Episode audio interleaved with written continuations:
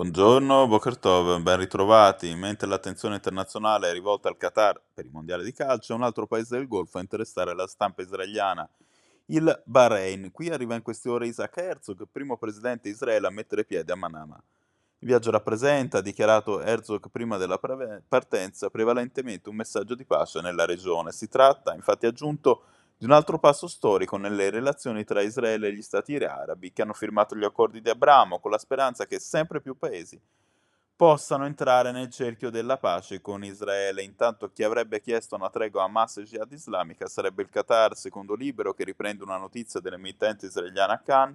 L'Emirato, impegnato da anni nel finanziare Gaza, avrebbe chiesto ai due gruppi terroristici di fermare i propri attacchi nel periodo dei mondiali. Dalla striscia però proprio la scorsa notte è stato sparato un razzo caduto in un'area per fortuna disabitata del sud di Israele. Gerusalemme ha risposto attaccando obiettivi di Hamas, in particolare l'esercito ha dichiarato di aver colpito un sito usato per la produzione della maggior parte dei razzi del gruppo terroristico e un suo tunnel.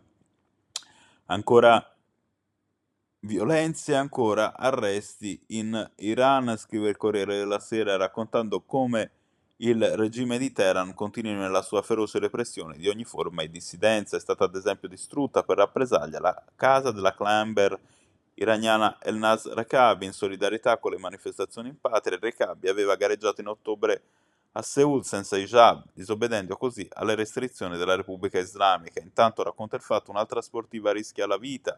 Fahimeh Karimi, allenatrice di pallavolo e madre di tre figlie, è stata arrestata durante una manifestazione a Pagdasht, nella provincia di Teheran ed è stata condannata a morte con l'accusa di essere una leader della protesta.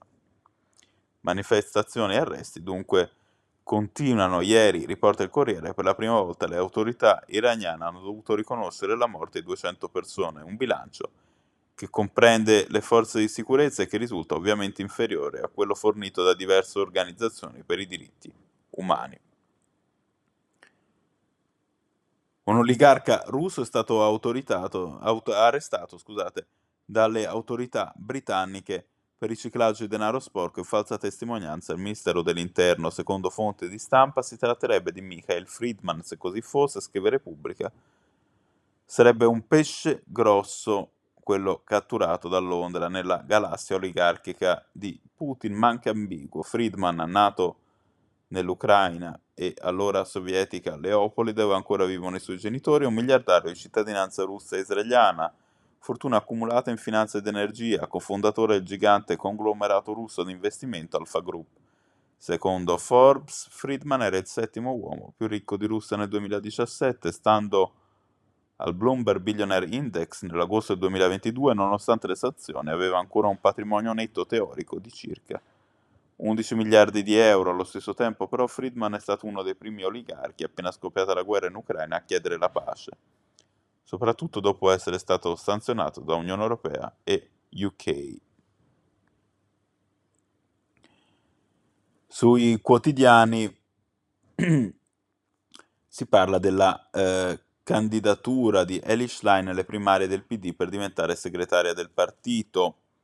In uno dei passaggi dell'intervista 8 e mezzo segnalati, la giornalista Lili Gruber afferma che la stampa di destra definisce Schlein comunista, anticapitalista, ecologista, privilegiata, ebrea, ma anti-israeliana. La futura candidata replica che questo tipo di giornali dovrebbero fare attenzione agli argomenti che scelgono perché ogni tanto puzzano di sessismo, di antisemitismo e di omotransfobia. Intanto Libero oggi l'attacca sostenendo che in tv fa la vittima, ma poi non riesce a condannare il comunismo.